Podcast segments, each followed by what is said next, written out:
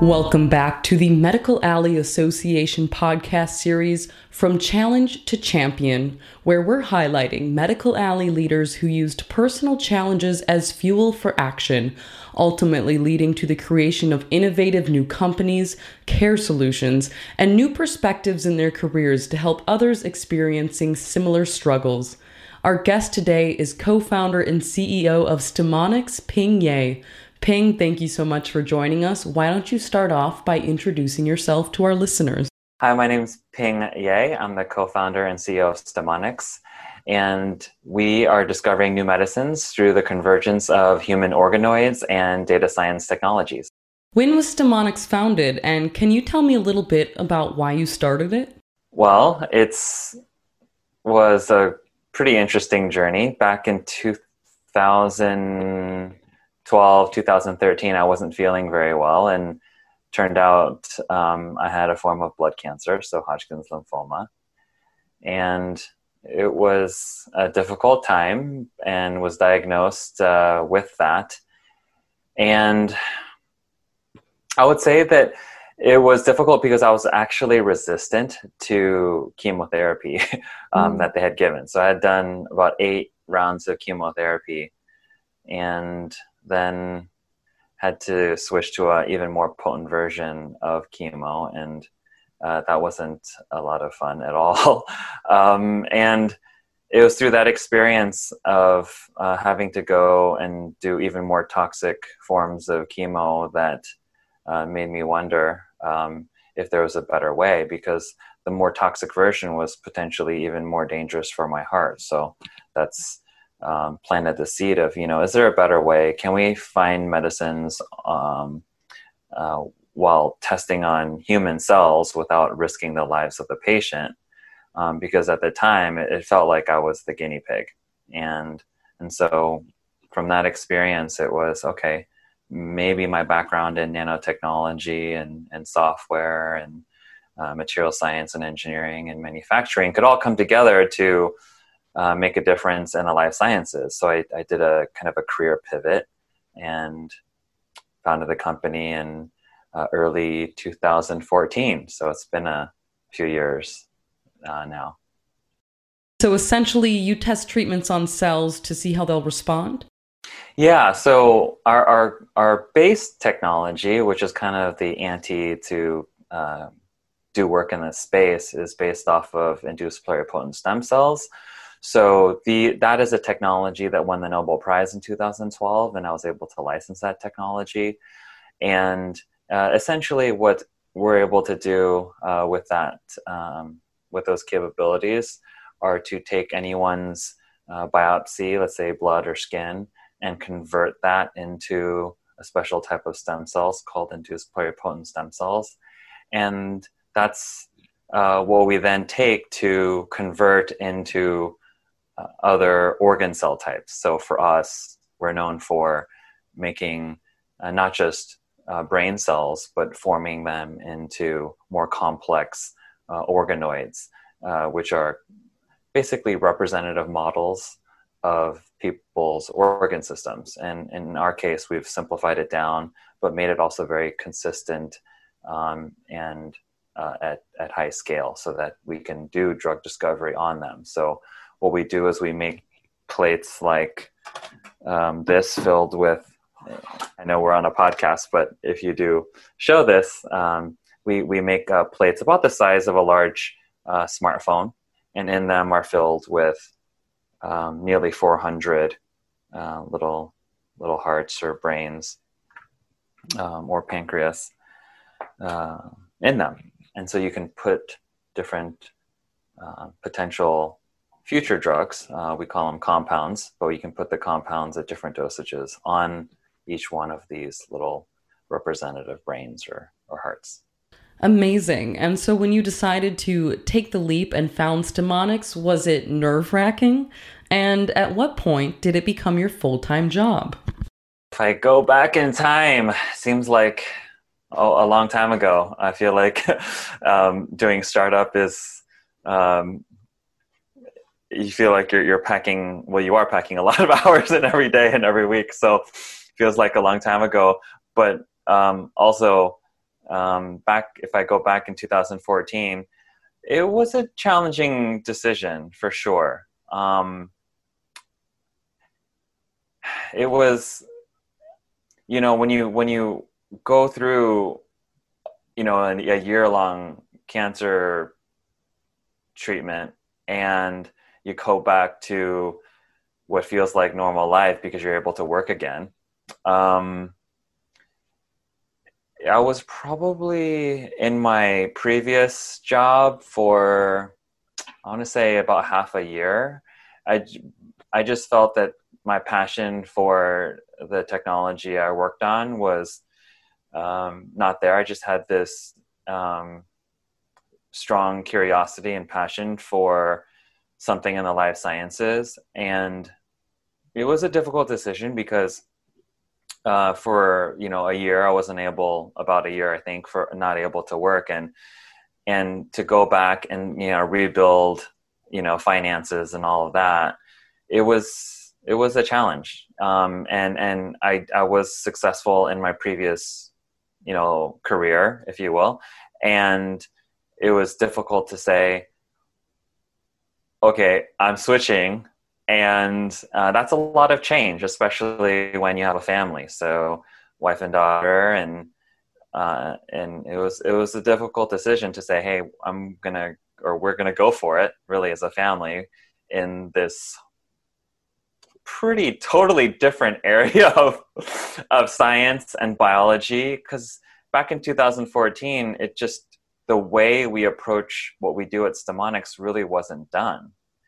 And and even the companies that were trying to do it there were less than a handful of companies. So it it was a pretty big risk i would say. So it was difficult. So i know you don't come from a traditional background in this field. What have you learned about drug toxicity since starting StemoniX wow. So i'm i'm i'm coming from this from maybe a non biology perspective uh, I am an engineer by training. Um, I, I, do look at this through the lens of, of being a patient, but I did, um, you know, one of my loves outside of engineering is neuroscience, um, which I guess many people don't know, but neuroscience is something that I've enjoyed studied for decades now. So it, it came in handy, I guess. It's kind of funny how it's come full circle. Uh, I think with regards to toxicity or safety and um, efficacy discovery, I would say that what we've done is shined a light on something that really wasn't uh, not, I wouldn't say done as well, but really we the world wasn't really capable of looking at. So I guess from my perspective, when we look at toxicity, we'll look at things like how the cell, like cell death, um, and different aspects of the health of cells.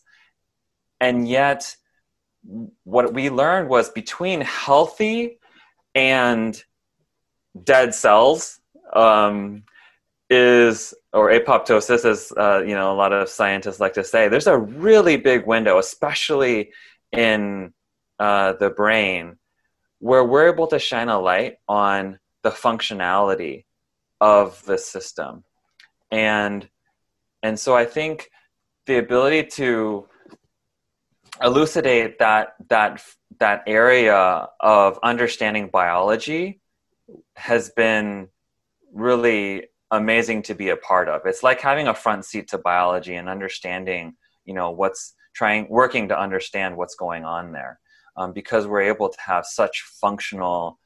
Um, people like to call them mini brains. So you know, we have such functional mini brains, uh, or our trademark microbrains that um, we're able to study how different compounds and their mechanisms of action affect the function of a neural network. And we're able to do it at scale um, in high throughput. And that's been really exciting to see. And then to recapitulate diseases in similar models. So, seeing how each disease has a fingerprint, if you will, its own pattern of behavior in the function that we're observing has been really exciting. And being able to affect that in a positive way um, in terms of rescuing a functionality has been really exciting to see. And then to, in the end, bring my background into play. So the the engineering and the software, and to build and and and guide a team that has been able to converge the worlds of biology and software has been really exciting and a lot of fun actually. Have you faced any challenges leading Stemonix through COVID 19? I think everybody's got a story there. I think we are are not alone uh, as an essential business finding um, you know, new therapeutics, and um, we've we've done work in, in in the viral area as well. So I, I think on multiple dimensions, it's been a challenge, uh, especially for uh, a fast growing small um, company.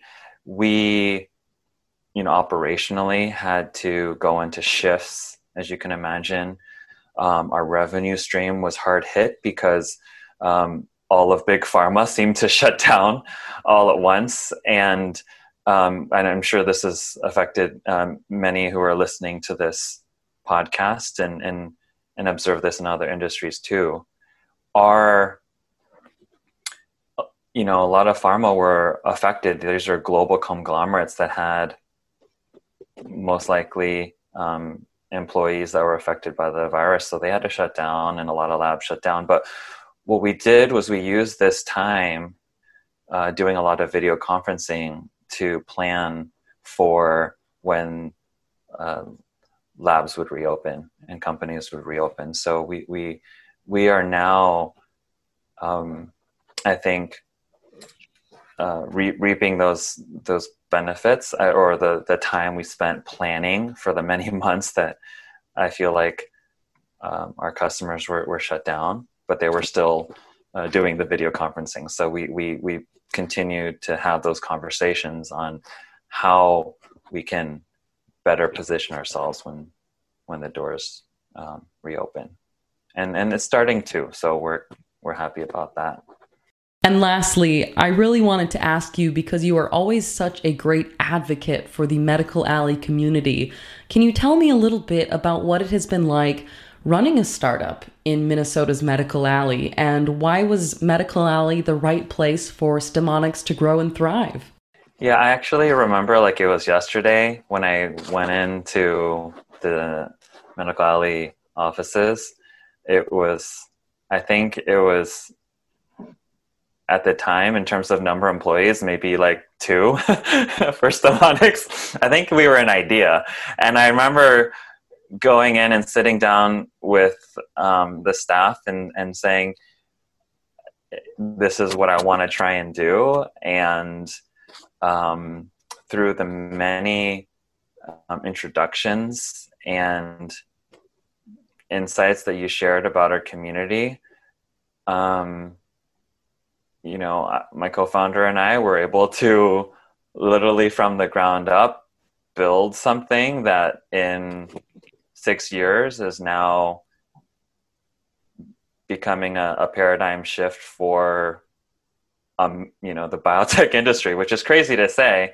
Um, I think it's just along the way we just continued to get support from Medical Alley, whether it was from when we had two people to even surviving through the pandemic, um, from really fighting for us um, in in uh, working with uh, the state government, for example. You know, it's a very difficult time. We're getting insights on to how best reopen. Um, I mean, there's that's that's kind of the more recent, but even just throughout throughout the whole process of growing the company, um, Medical Alley's been been there with us. Thank you again for joining us for this episode of the Medical Alley Association podcast series From Challenge to Champion. To make sure you don't miss a single episode, be sure to visit us at medicalalley.org subscribe to our newsletter, and follow us on all of our social media channels.